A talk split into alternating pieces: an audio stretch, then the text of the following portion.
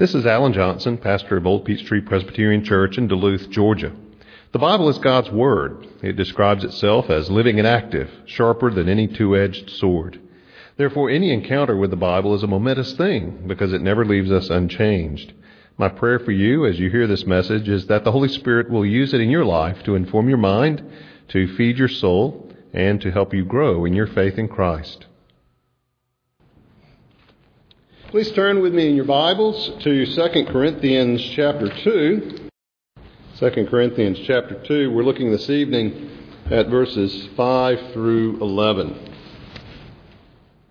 Second Corinthians two, five through eleven. Hear the word of God.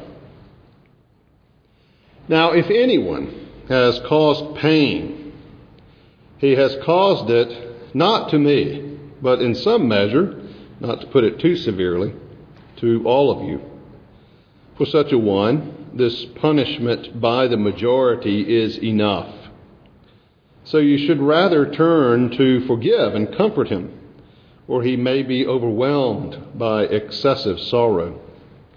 So I beg you to reaffirm your love for him, for this is why I wrote, that I might test you and know whether you are obedient in everything.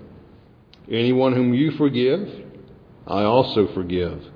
What I have forgiven, if I have forgiven anything, has been for your sake in the presence of Christ, so that we would not be outwitted by Satan, for we are not ignorant of his designs. Let's pray. Our Father, we thank you for the Scriptures, and Lord, we ask this evening for the grace of your Spirit as we study them to profit thereby. We ask it in Jesus' name. Amen.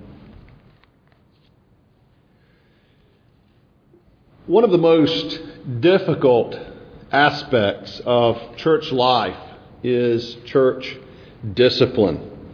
Uh, It's an occurrence that calls for great wisdom, great discretion, not only on the part of the leadership, but on the part of the membership of the church as well. And in our own day, uh, discipline faces several challenges in the church, not the least of which is the threat of legal retaliation, uh, as well as uh, the Uh, exaltation of tolerance as the supreme virtue, uh, which would respond, well, who are you to judge? And so church discipline is a difficult task and yet a necessary task, a biblically commanded task uh, for the Christian church. Uh, discipline is also a vital component of any healthy uh, and biblical and living, truly living church.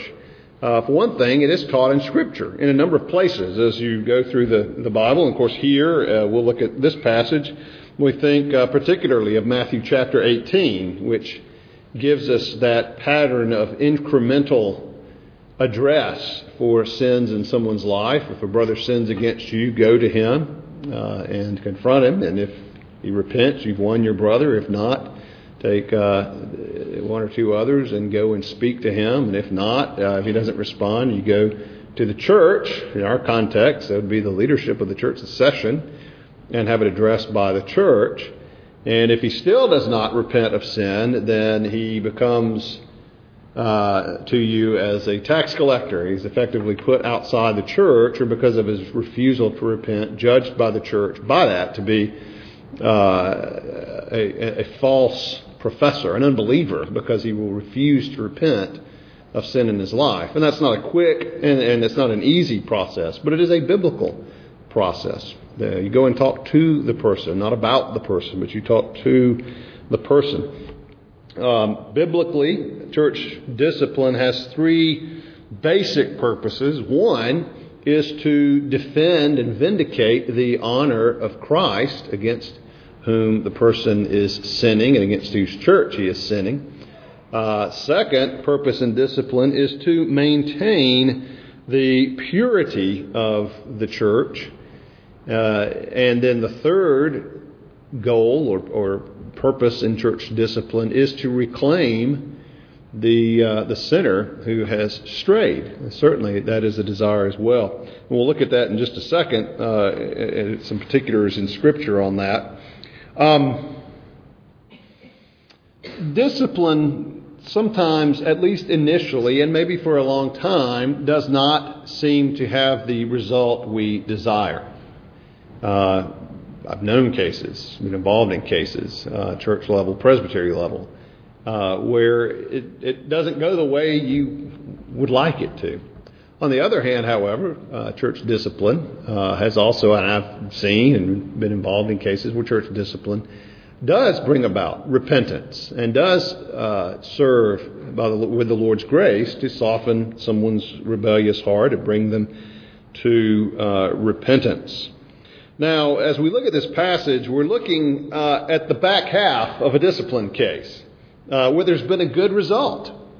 And so as we study these verses tonight, uh, what we learn from this is that as God's people, we must be willing to reaffirm and, and embrace the repentant sinner.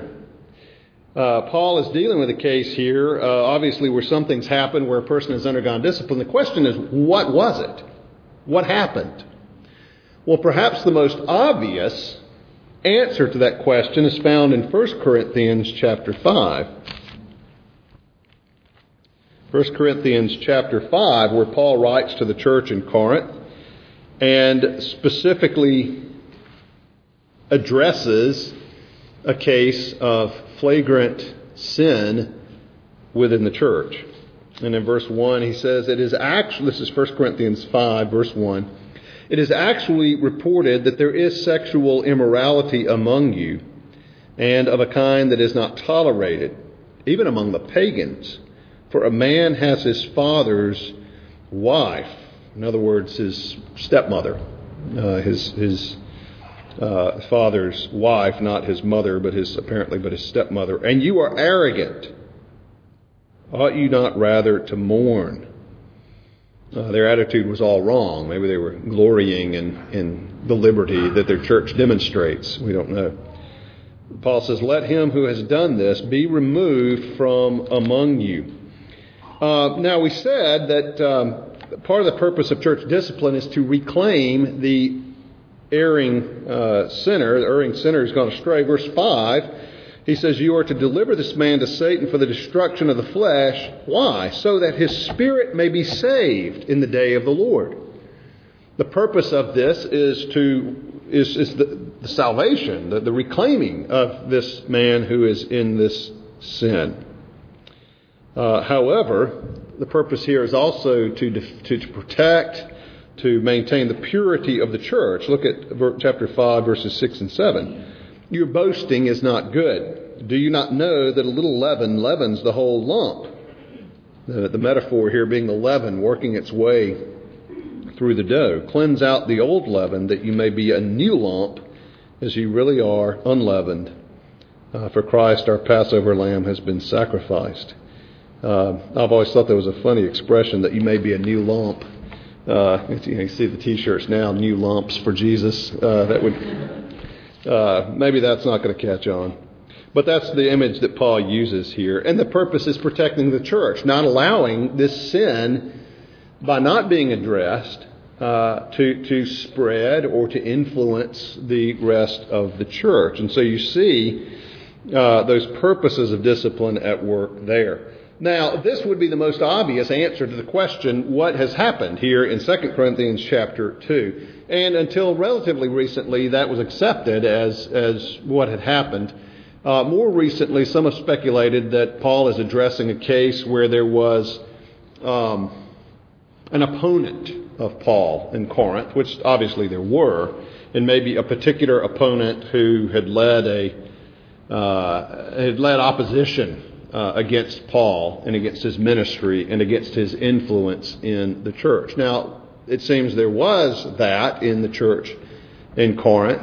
Um, it's hard to say, really, although it seems to me that that second option is less likely, in that Paul, as we've read through the passage, and we'll see it here in just a minute more, seems to indicate that it's the, the Corinthians that, that, that need to, to deal with the person, that they're the ones that need to forgive, they're the ones that need to embrace. Paul, it just doesn't seem to indicate that this is someone who sinned against him, someone who has, has harmed him. Uh, he says, uh, what I have forgiven, if I have forgiven anything, or if I have anything to forgive. Paul almost seems to say, this is this is your problem, and you've dealt with it, and now you need to forgive.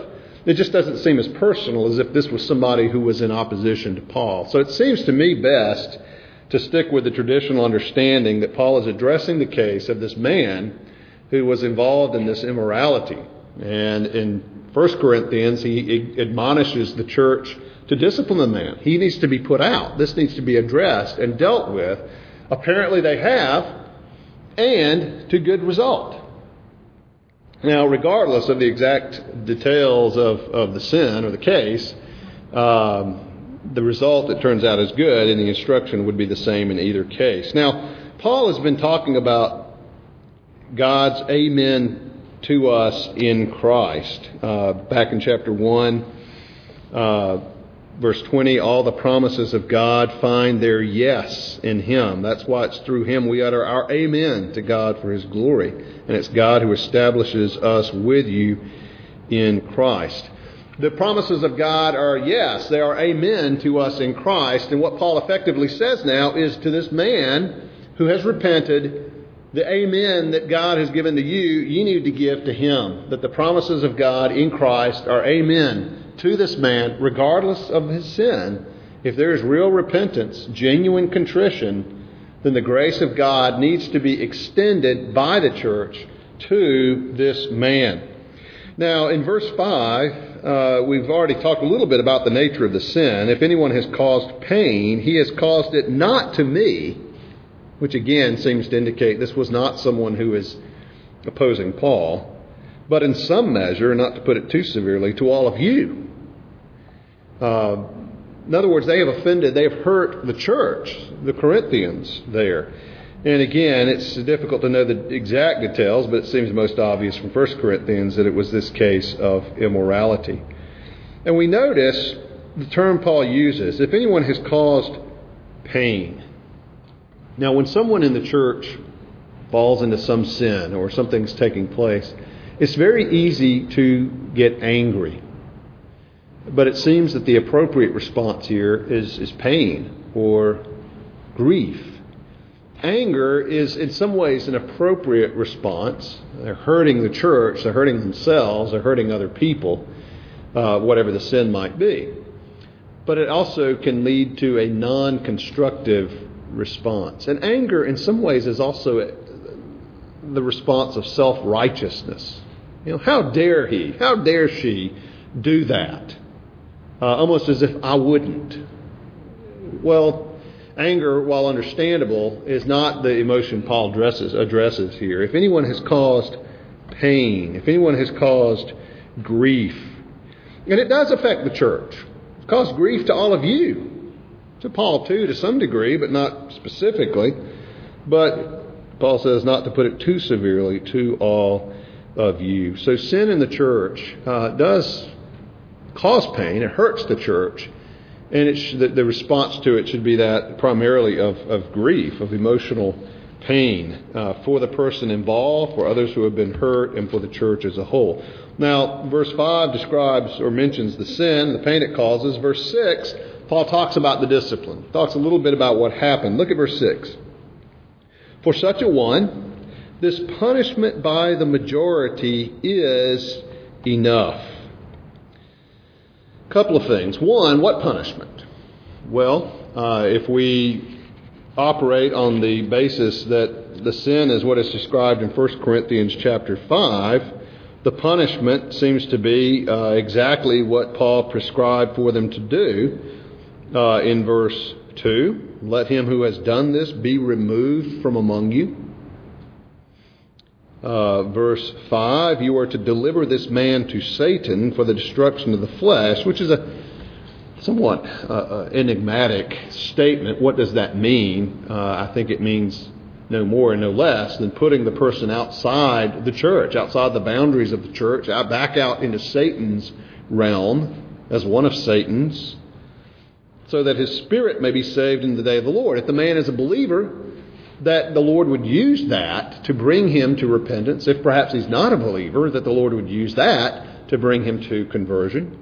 Uh, again, in verse seven, cleanse out the old leaven that you may be a new lump.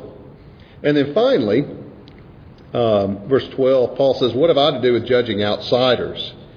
Is it not those inside the church whom you are to judge? In other words, if the church renders these cases of discipline against its own members, against professing believers, against those who are accountable under the vows of the church, not everybody out in the, in the community uh, who's not a believer. Verse thirteen, God judges those outside. We leave them to God. Purge the evil person from among you. So if we go by that, the, the punishment that was uh, rendered against this person was being cast out, put outside the church. In other words, Uh, in our terminology, the punishment of excommunication, uh, which is at the end of a, of a, of a long line of disciplinary actions. Uh, it's been said, and I think it's true, that ultimately the only sin for which you can be excommunicated is impenitence. It's refusal to repent, to, to express repentance, uh, certainly, but hopefully truly uh, in your heart repent of sins committed. Uh, if someone has sinned and the church has said they've sinned, they've been confronted, and time passes and they refuse to repent, uh, ultimately uh, excommunication follows. They are cut off from the Lord's table. They are, in effect, by this judicial decision of the church, determined by their impenitence to be an unbeliever, or at least certainly acting like one, denying their profession of faith in Christ, and put outside the church. And that's what Paul's describing here. It's interesting, though. He says this punishment by the majority is enough. Apparently, this was not a unanimous decision by the leadership of the church or the congregation as a whole, whatever the case might have been, however it was, uh, however it was carried out. Uh, it was not unanimous, but it was the action of the majority, uh, which tells us that uh, one, a church or, or session or presbytery needs to be in substantial agreement. There needs to certainly be a majority of people who believe this is the action that needs to be taken. But the flip side of that is it does not have to be unanimous for action to be taken. And whatever reason, it seems here that that was not the case. And, and there's a reason for that. Sometimes, uh, and if you've ever dealt with this, you you know, Uh, whether formally as an officer in a church or informally dealing with a friend who's in some sin or there's some situation, the lines are not always clear cut. Sometimes it can be baffling to sort out what really is going on. Uh, and so it, for whatever reason, there was not a unanimous opinion here, but the majority did act. And Paul says the punishment is enough. It is sufficient, uh, what has happened. Well, that we've seen the sin, the discipline here, and that leads to the follow-up. And this really is at the heart of what Paul is saying here. Uh, what do you do after the person repents? What happens next? Well, look at verses seven through ten. Paul said the, the punishment is enough, verse seven, so that you should rather turn to forgive and comfort him, or he may be overwhelmed by excessive sorrow. So I beg you to reaffirm your love for him. For this is why I wrote, that I might test you and know whether you are obedient in everything. Anyone whom you forgive, I also forgive. What I have forgiven, if I have forgiven anything, has been for your sake in the presence of Christ. Notice, notice the the, the uh, approaches or the, the the stances that they are to have toward the repentant person. One is compassion. Look at verse seven. So you should rather turn to forgive and comfort him, or he may be overwhelmed by excessive sorrow. Uh, overwhelmed there. The word means to swallow up. It's the same word that's used in Hebrews chapter eleven, uh, verse twenty-nine, when it says that by faith the children of Israel crossed the Red Sea, but when the Egyptians uh, followed, they were drowned. That's the same Greek word. They were swallowed up. They were buried under the water. Uh, it's also the same verse that we come across in First Peter, or the same word in First Peter chapter five, verse eight, where he warns us, a familiar verse probably to all of you, that Satan is like uh, a roaring lion seeking someone to devour. right, to swallow up. That's the word that Paul uses here. So it's a very graphic and serious word if someone does repent, if someone has been grief-stricken, convicted by the Spirit because of their sin, and they repent, that's a, that's a tremendous and painful thing for a person to think not only have they offended and sinned against God, but of the damage they have done to other people and to Christ's church. And when God convicts, when God brings down uh, that sense of and that burden of uh, sinfulness, it can be an overwhelming kind of thing. I mean, catch a glimpse of that when Isaiah saw the Lord. He says, "Woe to me! You know, judgment upon me! I'm undone." Well, maybe you've had something of that experience uh, uh, when when God brings conviction of sin, but here. Uh, there should be compassion because this person has been under the conviction of God, and that is, a, is an awesome thing. But also not only compassion, but forgiveness. Look at verse seven. You should rather turn to forgive and comfort him. And again in verse ten, anyone whom you forgive, I also forgive. What I've forgiven, if I've forgiven anything, has been for your sake in the presence of Christ. Forgiveness. Um... Very basic Christian principle. If this person is, is repentant and they have sought God's forgiveness, God has forgiven. And as His church, we also should forgive the person. It may be painful. It may be hard to do. But as an expression of God's grace in Christ in forgiving us, we also turn and forgive the person. Now, forgiveness involves forgetting. Right? If if a husband or a wife has forgiven the other, it means that they don't bring it up two weeks later, again, as fresh fodder in an argument. It's forgotten. It's buried. It's left alone. It's left in the past.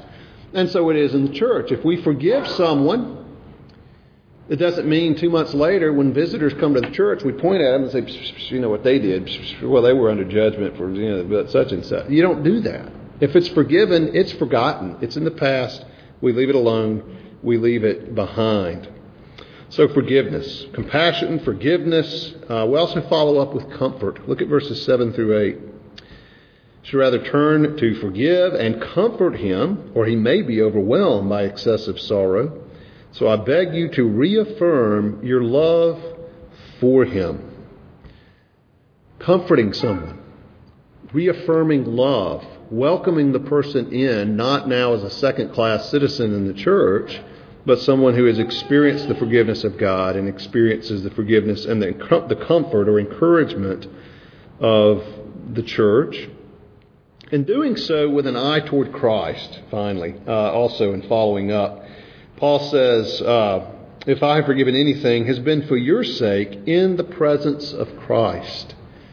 Um Paul seems to be saying there, this is it's done with the view to the fact that we live before the eye of Christ. We live before the face of God, and Christ sees what we do. If He has forgiven us, and we in turn refuse to forgive another, Christ sees that. That's, that, that offense is carried out in His presence. Uh, and so, as a church, as believers, Uh, anytime we forgive someone, but particularly in a case like this, we do so recognizing that we're living out our lives in these situations before the eye of Christ. And so the follow-up there, the the complete lack of self-righteousness in welcoming the prodigal home uh, is an appropriate expression of love and God's grace to the repentant sinner. But then the fourth thing that Paul mentions here, we've seen him talk about the sin, talk about the discipline, talk about the follow-up when the person has repented. Uh, the last thing he mentions here is a wariness against Satan, a wariness of Satan. Look at verse eleven. He says, I forgive, and, and you all forgive, verse eleven, so that we would not be outwitted by Satan, for you're not ignorant of his designs. How would they have been outwitted? Paul says we do this so we would not be outwitted. We wouldn't be tricked by Satan. How does how does how is Satan outwitting or tricking them, trapping them, if there's a refusal to forgive? Well, one person puts it this way. He says, Satan delights to make a person under discipline feel that neither God nor his people love him and that there is no place for repentance and forgiveness. Uh, Douglas Kelly, my theology professor in seminary, uh, wrote this, these words. He said, if you want to give an open door for the devil into your marriage or into your relationship with your children or grandchildren or into a congregation, be hesitant and slow to forgive. Hold things against people. Be embittered, touchy and testy. Be a bit cold to somebody who did you wrong but has apologized. Then you are opening the door wide open for the devil to come in and wreak his havoc. Where God is forgiven, we must forgive. And that's what Paul is saying here. To do otherwise, somehow think, well, you know, if we forgive, we're lowering our standards.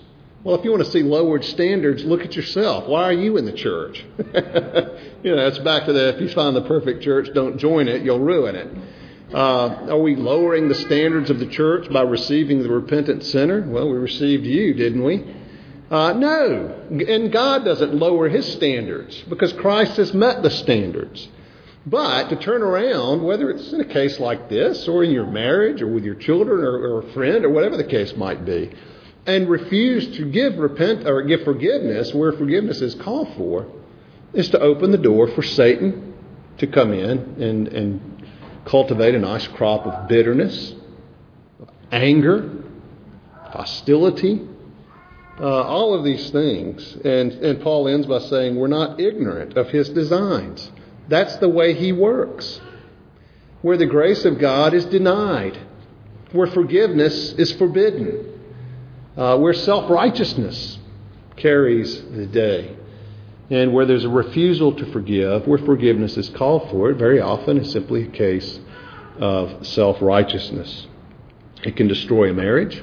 It can destroy a friendship. It can certainly destroy a church.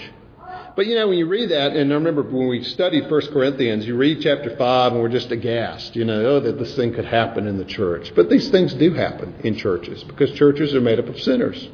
Redeemed sinners, but sinners. Uh, and it's a shocking thing, chapter five. But in, in Second Corinthians, I believe we have the rest of the story. And there's a good result. And there are people who could be angry at this man for what he did.